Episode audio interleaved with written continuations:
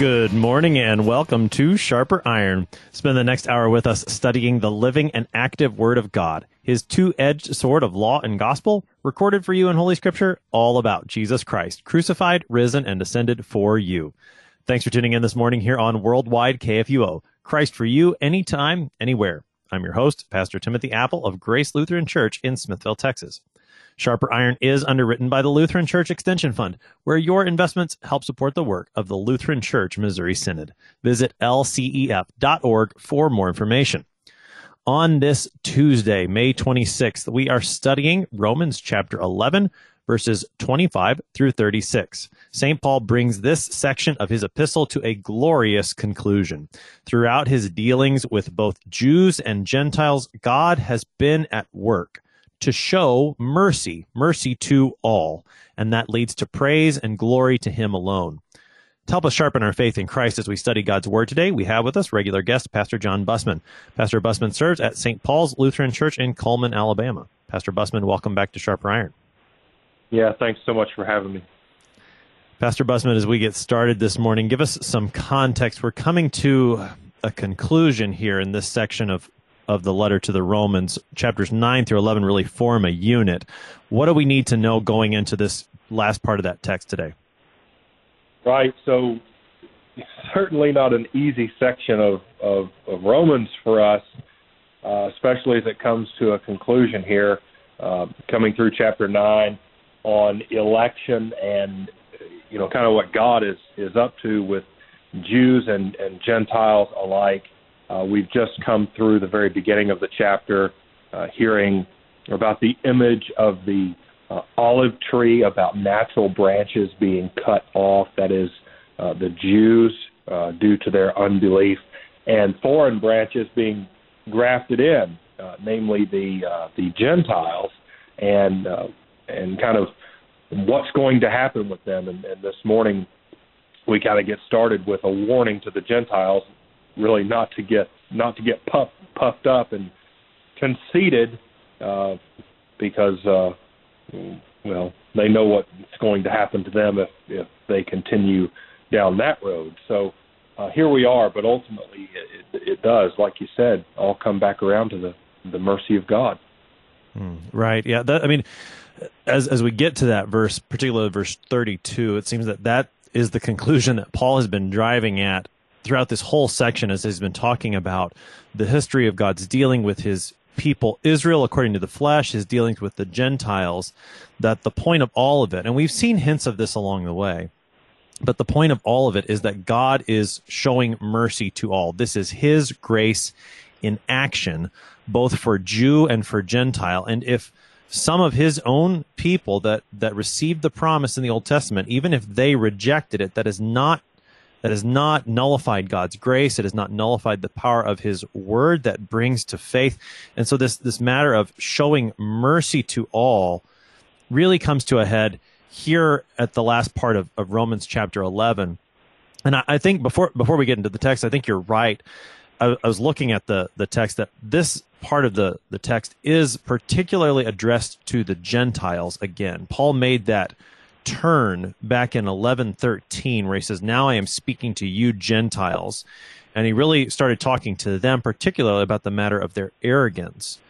And i think you're right to, to see that continue into this text today that although paul writes this to the whole church it is particularly the gentile christians who are in view here again lest they become conceited in what they see god doing among israel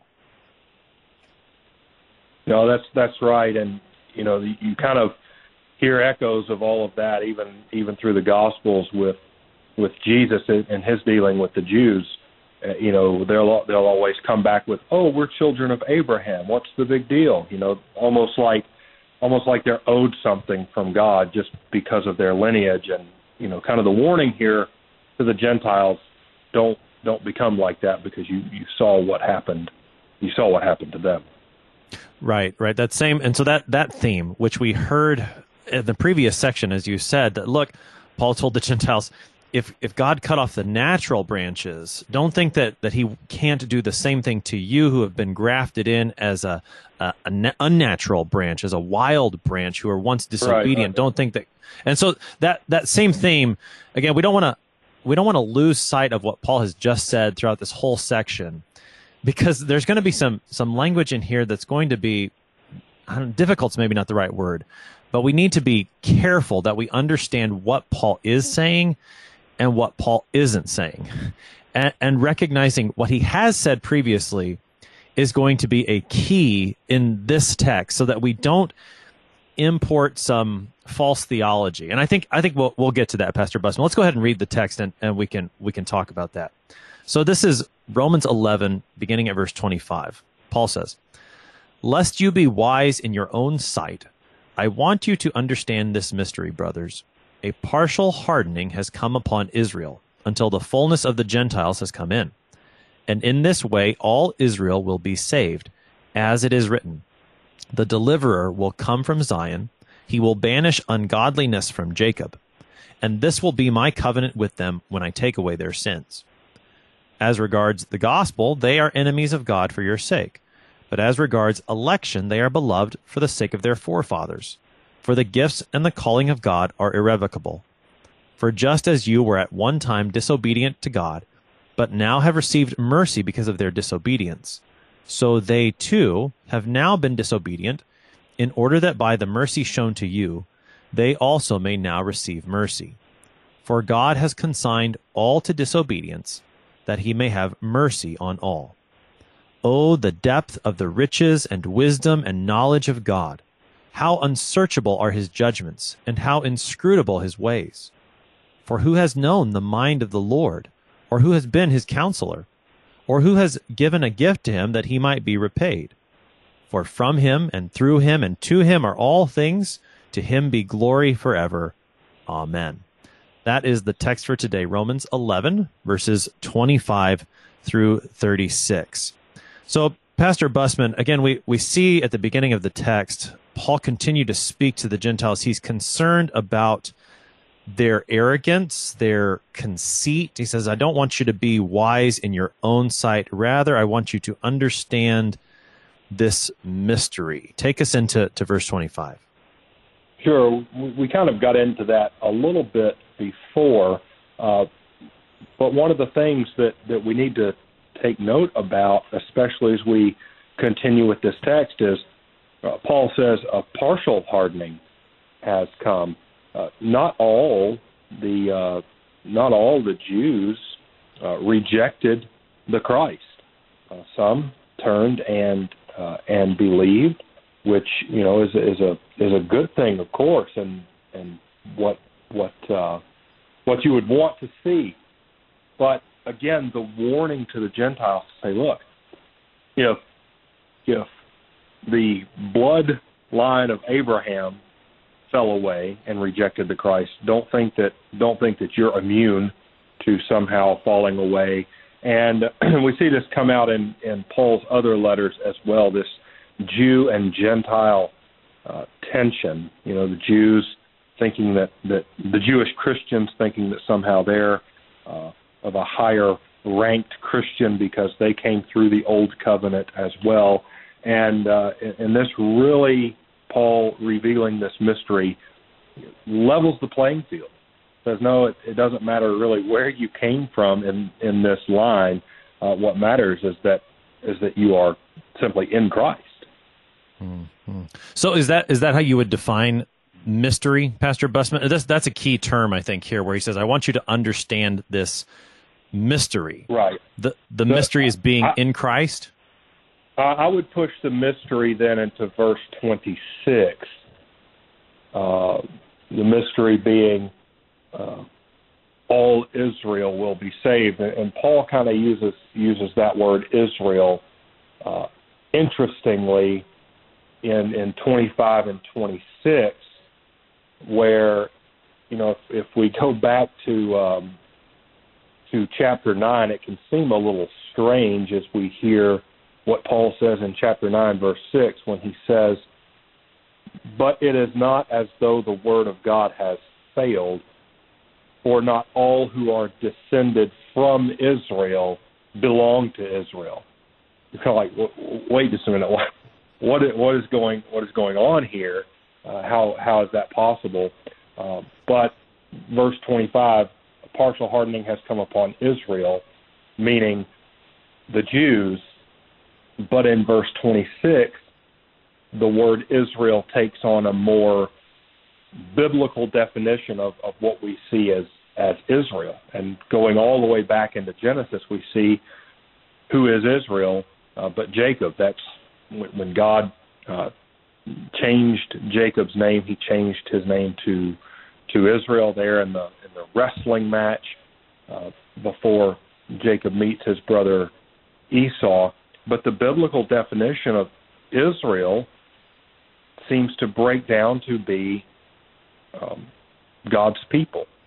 When you see Israelites in the Old Testament, the literal phrase is, is sons of Israel, sons of Jacob, uh, God's people, right?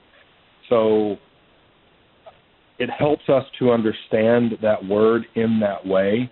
Uh, so it's not something like, you know, what the United States established as a state in 1948.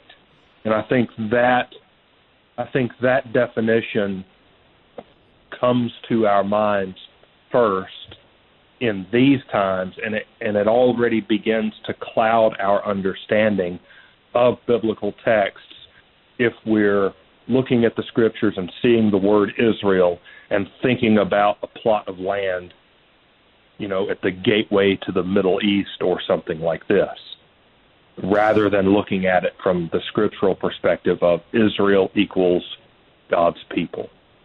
Right, right. So this is this is an important thing, and we've I can't remember which guest I talked about it with, but the understanding what Paul means when he says Israel is key.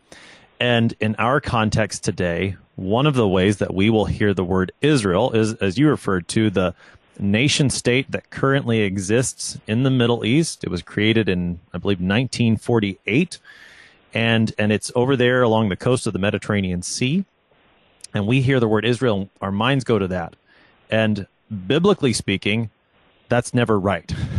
that is never the definition of the word Israel in the Bible. it, it is not right. talking about that current nation state that exists right now in the Middle East, the one that you hear in, in politics and, and in all of that, that is not ever Israel that is in the Bible. Is that fair to say, Pastor Busman? No, that that's, that's okay. exactly right. But to say you know to say that just outright, like like you just did, and, and like I like I will and have, is extremely offensive to people. Uh, but if if we're following the scriptures, you know, you're you're right. It's it's Jacob and the sons of Jacob. It's God's people as we track as we track through the Bible. So when you're saying all Israel will be saved, it's not some okay, perk your ears up. Let's figure out how to get the Jews back in, right? That's right. So, and and just to, I mean, that's an important thing to keep in mind that it's not. we don't want to ever think when we read the word Israel in the Bible of that nation state that exists. Okay, so we, we've got that laid out. It it may bother some people, but it is it is true, and it's important that we see that. Now there are though two other uses of the word Israel that we need to take care to pay attention to, and this goes back to what you brought up from Romans chapter nine. Paul Paul says that not all who are descended from Israel belong to Israel. And then he, he follows that in verse 8. He says, it, This means that it is not the children of the flesh who are the children of God, but the children of the promise who are counting as offspring. So there are two ways that Paul will use the word Israel. One is he'll talk about Israel according to the flesh, which means anyone who can trace their family tree back to Abraham. That would be Israel according to the flesh. But there is also Israel according to faith, which has nothing to do with family tree, and rather it has everything to do with do you believe in Jesus Christ? Do you share the faith of Abraham? Not do you share the bloodline of Abraham, but do you share the faith of Abraham? And and here in these two verses, verses 25 and 26, Paul, I, I think we would say Paul uses both of those definitions. In the first verse, in verse 25, where he says a partial hardening has come upon Israel, he's saying a part of the Israel according to the flesh, those, those who share the bloodline of Abraham, part of them do not believe in Jesus. That's that. But then when he says all Israel will be saved, now he's talking about Israel according to faith.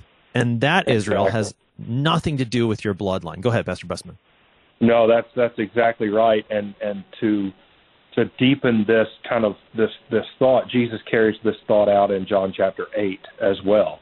Right there, mm-hmm. the the Jews he he's talking to in, in that chapter are are only thinking, you know, bloodline. We're in. We're good. We're we're part of the family, and and it doesn't it doesn't see the other side according to the faith. You know, what are, what are they actually confessing? And it never, you know, they never they never get it. You know, they, they pick up stones to throw at Jesus. But Paul kind of brings those two things. He talks about one in verse 25 and the other then in verse 26. So the mystery that I'm pushing toward is what's the way in this way all Israel will be saved how will all how will all of God's people be saved ultimately? Hmm. So so take well before we before we go go there, how will all and maybe this this leads into this. What are what are some I think one of the errors that we can fall into if we don't get this verse right is is an idea of universalism that somehow all people will be saved. And, and we already know from what Paul said previously that that that's not true. So this is the way I was I was thinking through this earlier, Pastor Bussman. In verse 25, Paul says a partial hardening has come upon Israel. So not all who trace their bloodline to Abraham will be saved. Some will, some do believe in Jesus and will be saved, but not all of them will. Then Paul says until the fullness of Gentiles has come in. Well, we, we also know from the rest of scripture that not all Gentiles believe in Jesus. Now, plenty do, as Paul has made clear throughout this letter.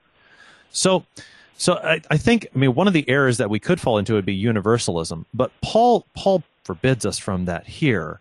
When he talks about all Israel being saved, he's saying those who are believing of the bloodline of Abraham, those who are believing that do not share the bloodline of Abraham, that is all Israel, and all of them will be saved.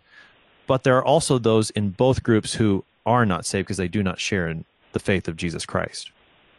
Right. There's still the there's still the means by which they are saved. It's not it's not like Jesus died on the cross and and poofed everybody into heaven all of a sudden. Right. He he's he's the means. You know that's the uh, the scandal I guess that, uh, that's brought up in chapter nine is you know why, why some and and not others. Right. But so the, the means by which all Israel is saved is the deliverer who comes out of Zion, hmm. the Messiah, Jesus. Uh, he's the one who takes away the sin. He's the one who banishes the ungodliness. And there Paul flips back the ungodliness from Jacob, right? He brings up Jacob because Jacob is Israel. That's a quote from uh, Isaiah 59. So that through the cross of Jesus, through this deliverer, uh, this is the means by which all of God's people will be saved. It's not like there's some uh, there was a former set of rules a thousand years ago by which those people were saved, and another set of rules a thousand years before that. It's the means by which all are are brought in. Uh, the total number of people who are brought in are brought in through this deliverer who comes out of Zion, namely, namely Jesus.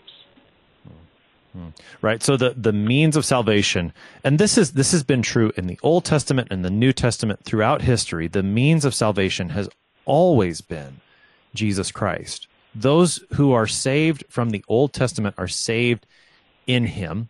Those who are saved in the New Testament are saved in him. In Old Testament and New Testament, all those who are saved are rightly called Christians. They believe in Jesus Christ. There's not there's not two ways of salvation, one for Old Testament people, one for New Testament people. There's not two ways of salvation, one for Jews and one for Gentiles. There's one way of salvation. His name is Jesus Christ. He is this deliverer who's going to come from Zion. Right, and that's and that's really the first place that we have our hiccup if if we are reading Israel as this place over, you know, gateway to the Middle East or something like this. Uh, you know, there's there's a big push to and has been since 48 really to get all the Jews back to that area of land so that we can rebuild the temple or that you know God needs to zap all the Christians out of creation so that the sacrifice can be reinstituted so that the Jews can be saved.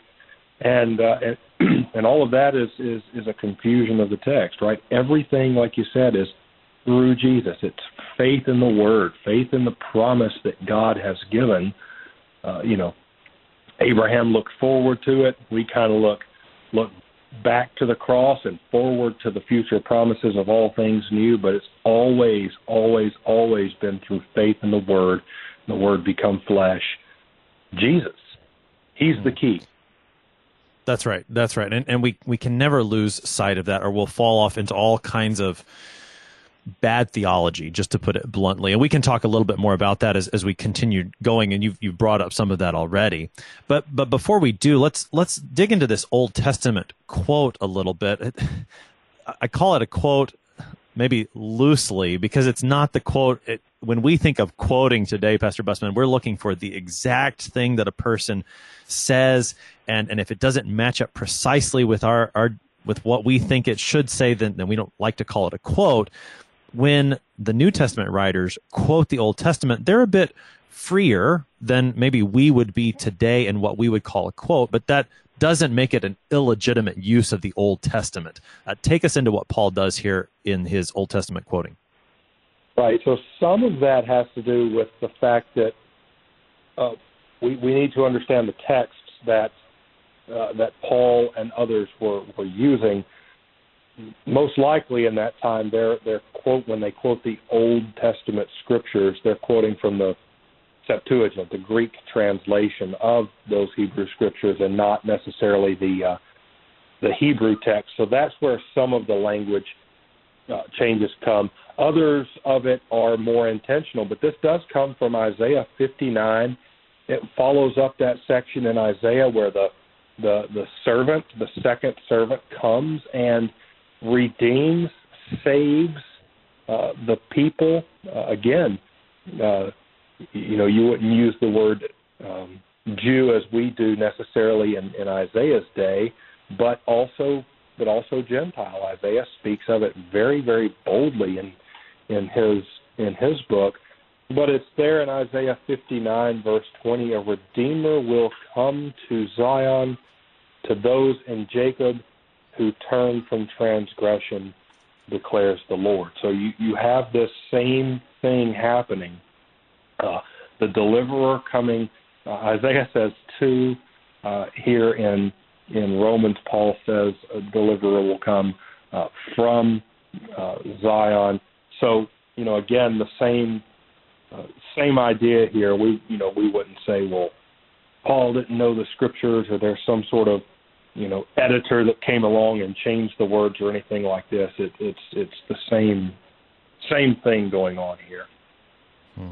Right. I mean, and so just a, a, few thoughts on, on this Isaiah quotation, this deliverer coming from Zion there in, at the end of 59. It's, it's right after that that you get Paul, or not Paul, Isaiah goes into chapter 60.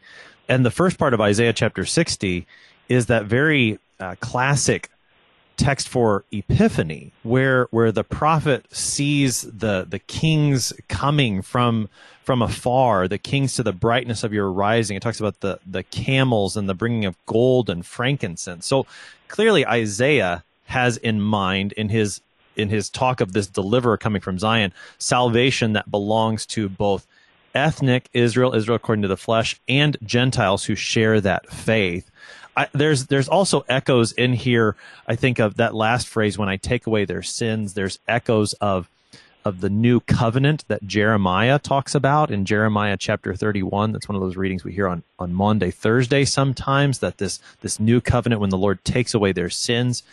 And, and all of it, all of it is done in the Lord's grace. As you said, what is the way that all Israel will be saved? It's not by the bloodline, the family history that they have. It's not by the law, as Paul has made clear, but rather it is by this deliverer, Jesus Christ, sent according to God's grace. We're going to pick those thoughts up on the other side of the break. You're listening to Sharper Iron on KFUO. Please stick around.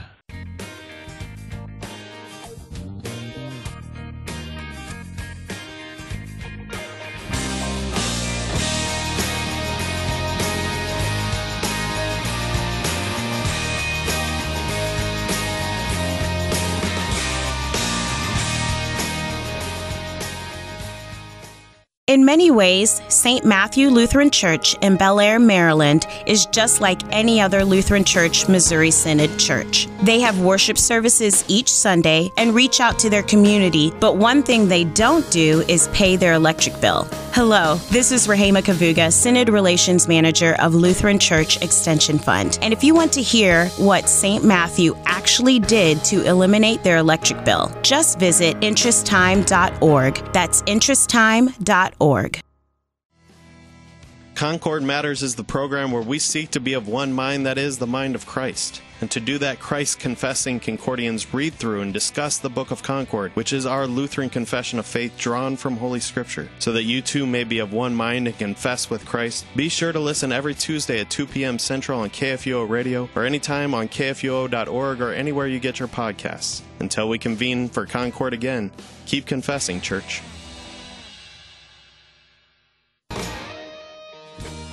Welcome back to Sharper Iron here on Worldwide KFUO. It is Tuesday, May 26th, and we are studying Romans chapter 11, verses 25 through 36 with Pastor John Busman of St. Paul's Lutheran Church in Cullman, Alabama. Pastor Busman, prior to the break, we, we were looking at that Old Testament citation that Paul gives us in verses 26 and 27. Any more comments on that before we move on with Paul's argument? Uh, no, I, th- I think it's a really good uh, a good gateway in there, and I'm I'm glad you brought up uh, moving into Isaiah Isaiah 60 and seeing that again everything is wrapped up, no matter what. When, we're talking about salvation and going back into the Old Testament, it's always looking forward to this promise of the Messiah and his death and his resurrection. Hmm.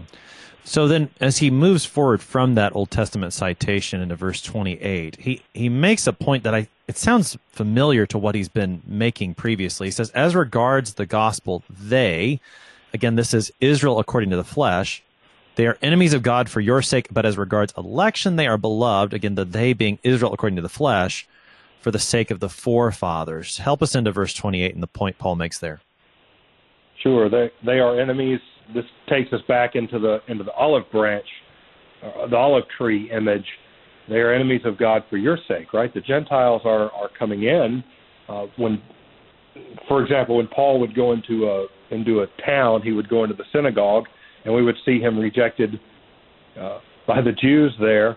So then he would go out and and proclaim the gospel to the Gentiles. So, for the sake of the Gentiles, it is uh, you know they're enemies of, of God for your sake because you're hearing the you're hearing the word as was God's plan again from the beginning.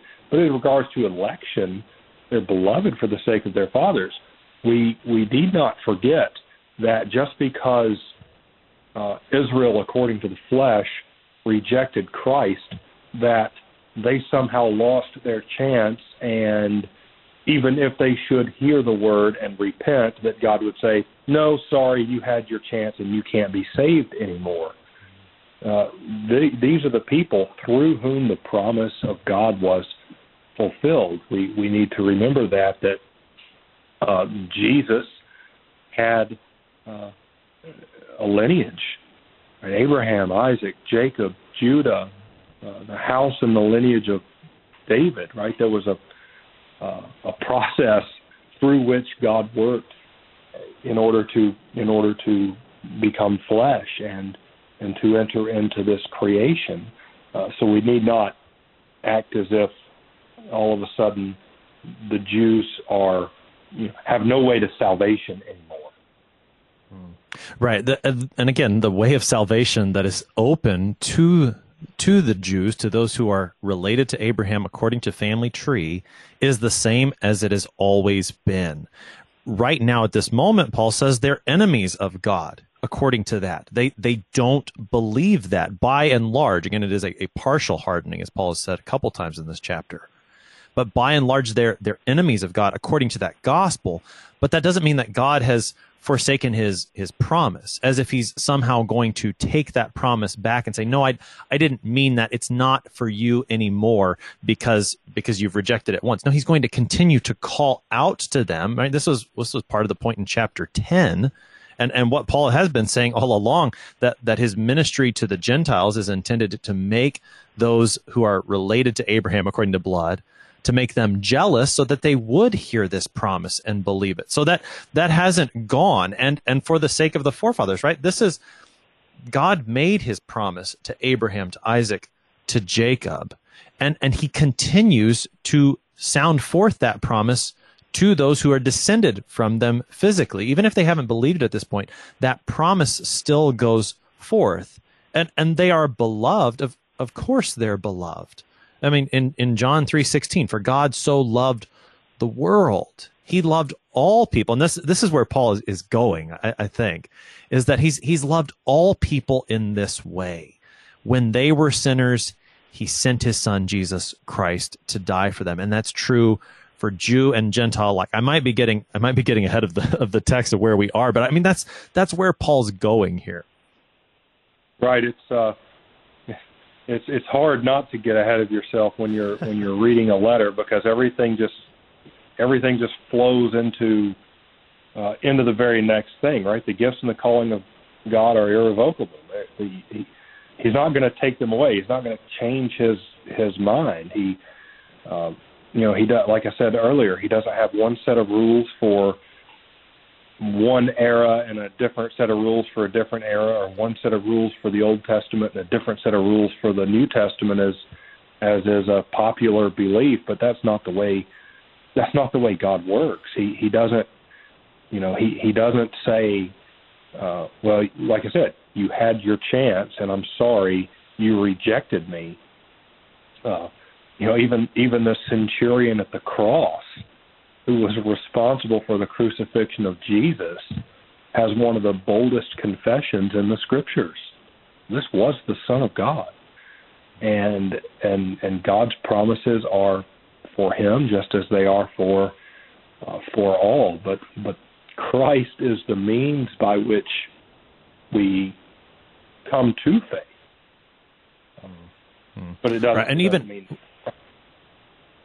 just and even even Saint Paul himself. And Paul Paul has mentioned himself earlier that that the one of the ways you can tell that not all Israel according to the flesh has has been hardened is the fact that he is a Christian. He is a member of Israel according to the flesh and and the Lord came to him and and converted him, brought him to faith. And so even even Saint Paul is example to this. Now, verse 29 can be problematic if we don't under the words all Israel, and, and particularly says that the gifts and the calling of God are irrevocable. They can't be taken away. Is this somehow teaching something like once saved, always saved, Pastor Bussman? It could it could be twisted this way, I guess. And again, as you know, as, as we've kind of been uh, tracking about a half a verse ahead of ourselves, you know, which which is which is okay. Is kind of the way you'd like you'd like these discussions to go to make sure you're keeping contextually. But it's one of those verses that you can yank completely out of context and say the gifts and the calling of God are, uh, you know, they're not to be taken away. In other words, you can say, look, you know, I I, I gave my life to Jesus. Uh, you know, I did this, I did that, and and you know, you can you can never, uh, you know, God's never going to uh, take away salvation from me, even if one day I should, you know, fall away and reject Him. But it's it, this is all on God's side. Right? We really have nothing to do with it here. God promises something. Right? We see this in the Old Testament with uh, everlasting covenants, like with Noah and all of creation. right? God will never destroy the, the creation again by the waters of a flood. It doesn't matter if anyone on earth believes or not, God's not going to do it because He said it. Just like with the salvation of the world, it's an everlasting covenant. He's going to save mankind, He's going to save His creation through His blood, no matter what no matter what. He's not he's not going to change his mind. He's not going to say, "Well, uh, they're not worthy enough for me." And it's a good thing because if Jesus uh, had walked when he did walk the earth in his ministry, I mean, what other time would it have been? Well, these people aren't worth it. I'll try again another day. No, he he, he promised to become flesh. He promised to save us by his blood, and he did. He does not break his word ever. And that's, I mean, that's the comfort of verse 29 is that God does not break his word, that it does not depend on me. And, and the matter of, of once saved, always saved takes away that comfort, which is, is found in Christ alone. And, and that's, I mean, that's, that's what we want to hear from this verse is the comfort that is there. And that's where Paul's going to move and as we've been getting ahead of ourselves, that's where verses 30 through 32 really start to, I mean, pull all of these things together that Paul has, has brought out, particularly in chapters 9 through 11. And it's all related to what was in chapters 1 through 8 as well. But he, he, he, he's drawing all this together that in his dealings with Jews and Gentiles, God has been showing his grace to disobedient people that these sinners who deserved nothing from him on either side, Jew or Gentile, they've received grace fully. And and in in that grace and in that grace alone, that's how they are saved. Take us into these these key verses in verses 30 through 32, Pastor Busman. As I look, you, you've all been disobedient. Uh, you know, like you said, going back all the way to the beginning, you know, Paul really gets going on the world and all of these things, and you kind of want to you kind of want to jump up in the air and say, "Yeah, you get them, Paul," and then he turns into to know you in chapter two, and then chapter three he says, "All, all have sinned and fallen short of the glory of God. All have been disobedient, but you've received uh, mercy." Right? God still calls to you uh, for salvation. He still points you to uh, to Christ, right? To receive mercy, those those natural things of God, the grace, the mercy, and and the peace that that He gives. His mercy is always going to be the thing that persists, always. Yeah, the, the way you way you said it there reminded me of the end of Psalm 23 surely goodness and mercy shall follow me all the days of my life which which is better translated something more like surely goodness and mercy will pursue me or, or as you said will persist me. yeah yeah and i mean the the same thing is going on here in verses 30 through 32 so for the gentiles as you said they were at one time disobedient to god and and all you need to do is is read chapters 1 two and three, the first part of three of the book of Romans, to see that that they were disobedient to God in in the worst of ways. And as you said, for for those of us who who believe in Christ, for those of us who have been in the church for a while, it's it's very easy uh, for us to hear that and and say with Paul, yeah, get them, Paul. That that's right. They're they're the bad guys. Well, Paul quickly turns that on us as well, so that by by the end of this, all are disobedient. So when it comes to the Gentile, verse 30, they were at one time disobedient to God, but now what? They have received mercy. And that is what has brought them into this true Israel, according to the faith. And then verse 31, Paul says, okay, if that's, if that, if that's true for you, Gentile, then for Israel, according to the flesh, yes, they are disobedient right now, but through the mercy that's being shown to you right now, the goal is that God would show mercy to them as well. And this is this is the great hope that Paul has throughout this section is that his brothers according to the flesh would be brought into the true Israel, into Israel according to faith because at this time, by and large, those were the people who were were rejecting the gospel. We see that play out throughout the book of Acts. Yeah, all of Paul's missionary journeys, the the one that was coming to coming to my mind first was his first missionary journey when he's when he's about to make the home stretch and head back around toward the southeastern hmm. shore of the Mediterranean, he winds up getting stoned. And instead of continuing his journey, he goes back to the cities where he just was, back to the places of with the people who had just stoned him to proclaim the gospel. The the greatest disobedience, right? We're, not only are going we going to reject the gospel in word, but we're going to kill the messenger. But Paul continues to to proclaim that word in order that God might show mercy even to even to them. Mm-hmm. Right. And so I mean verse I, I do think and you could tell me if you if you disagree, but I think verse 32 really sums up the entirety of particularly Romans 9 through 11 that that as Paul has been laying out what God has been doing among Jews, among Gentiles both.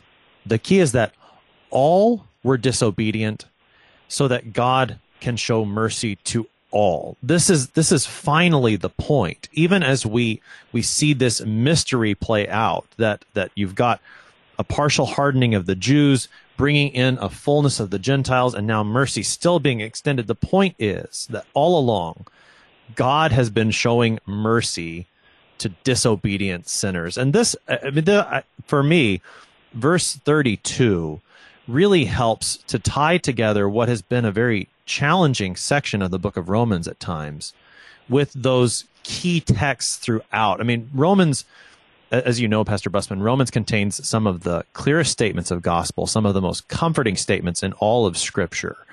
Chapters 9 through 11, other than maybe 10 17 those those parts where, where paul talks about hearing coming or faith coming through hearing hearing through the word of christ. Chapters 9 through 11 sometimes get left out of that. But i think this verse really helps tie all of this that we've read in the book of romans together so far. No you're you're exactly right. And and and this is what he's been echoing throughout. All have sinned and fallen short of the glory of god. But there's God to to pick up the pick up the sinner with His mercy through the Word, through His through His call, right? 10, 10 17. and that's how you know that's ultimately right? faith comes by hearing. So God does not abandon people just because they have turned away. He continues to he continues to call um, by his word. He continues to send pastors and family members and friends to, to call out to those who are lost in order that they might turn and and repent. Um, you know, we we pray often in the church, you know, that we may work while it is day before the night comes, when no one when no one can work. Right, the, we are in these last days, so we continue to call to those uh, by the gospel in in hopes that they would uh, that they would receive it gladly. Hmm, right, and and so this this power of God's word that Paul is proclaiming.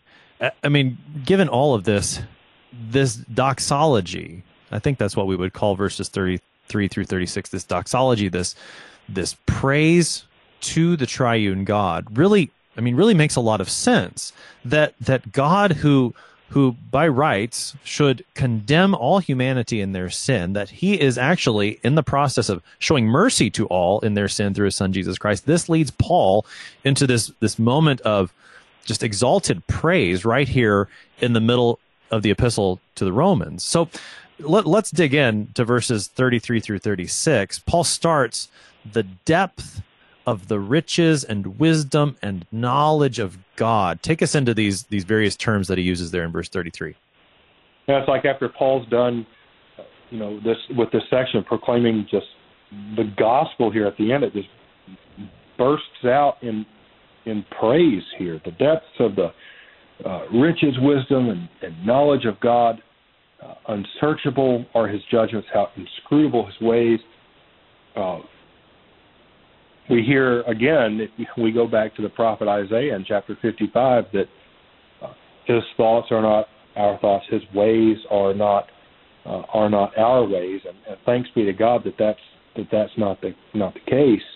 Uh, but Paul is is you know seeing God on on such a a larger cosmic scale here uh, that that though we you know though we are saved through the humiliation of of the Christ, God is is exalted now in glory, and we see this on you know on this side of the ascension, um, but exalted in His glory, right? Who how how in the world could we even even begin to consider how God's mind works? I mean, He had He had this plan from the very beginning. Nothing in creation has ever happened where God had to say, oh, hang on just a second, we need to take a time out and, and write a new playbook because something happened that that I didn't know about, or who has been his counselor. Again, something happened that I didn't know about. Hey, you know, angels, come gather over here so I can figure out what we're going to do next. What do you think we should do? You know, God has never had to call a time out. He, he's had this plan from the beginning, uh, just down to the letter. And how in the world could we begin to wrap our minds around the way the mind of God works, and, and again, all to His glory, uh, all so that both Jew and Gentile could hear the word and believe. Uh, it, it's it, it's amazing to, to even begin to consider. It really is. Uh, the in verse 33 there where he says, "Oh the depth of the riches and wisdom." This section started in verse 25, Paul says, Lest you be wise in your own sight. And you brought up Isaiah 55 that the that God's ways are higher than our ways, his thoughts are, are higher than our thoughts. Well, I mean, which which sort of wisdom do you want? And look where the human wisdom would lead. Paul Paul's been telling the Gentiles during this section particularly, don't be wise in your own sight. Don't become proud and arrogant, setting yourselves over over the Jews as if you were somehow less sinful or less disobedient than they were. And to do that, to, to follow their own wisdom, would be to, to follow in the same path as those who were related to Abraham who rejected Jesus, to become branches that would be pruned and cut off from the tree. That's where human wisdom would lead. But divine wisdom, the, the depth of the wisdom of the knowledge of God, where does that wisdom lead? It leads us to salvation, not because of what we have done, but because of what he has done for us. And this is, I mean, this is just spectacular. It's, it's amazing. It's astounding that, that God would do this for his enemies. Think back to, to Romans chapter 5. While we were still sinners, Christ died for us. While we were enemies of God, Christ did this for us and and that's true for Jew and Gentile alike. How I mean, again, no wonder Paul breaks out into this praise here. We've we've got a couple of Old Testament references here, specifically, Pastor Busman, in verses thirty four and thirty five. Where is Paul drawing from in the Old Testament here? Again, not uh, not necessarily direct quotes, but just kind of a summation of various things that we hear from uh, Isaiah, uh, Isaiah forty. Verse 13 says, Who has measured the Spirit of the Lord, or what man shows him his counsel? Uh, he's also pulling some ideas from Job and, and also from Jeremiah. So, again, even if something is not a direct quote from somewhere, he, he he's pulling in these these same ideas, right? It's not Isaiah said one thing, Job said another, Jeremiah said another, you know, Moses said another everybody's saying the same thing. So Paul brings all those together in this in this praise here, uh, verse you know 34 and 35, and, and summarizes what what those um, prophets and, and Job are, are saying. Hmm. And then uh, verse 36 wraps that doxology up for from him and through him and to him are all things. To him be glory forever. Amen. Take us into that last verse. God is God is the creator of all things, uh, created through His His Word. It is, and again, wrapping up this this difficult section, especially in in chapter nine.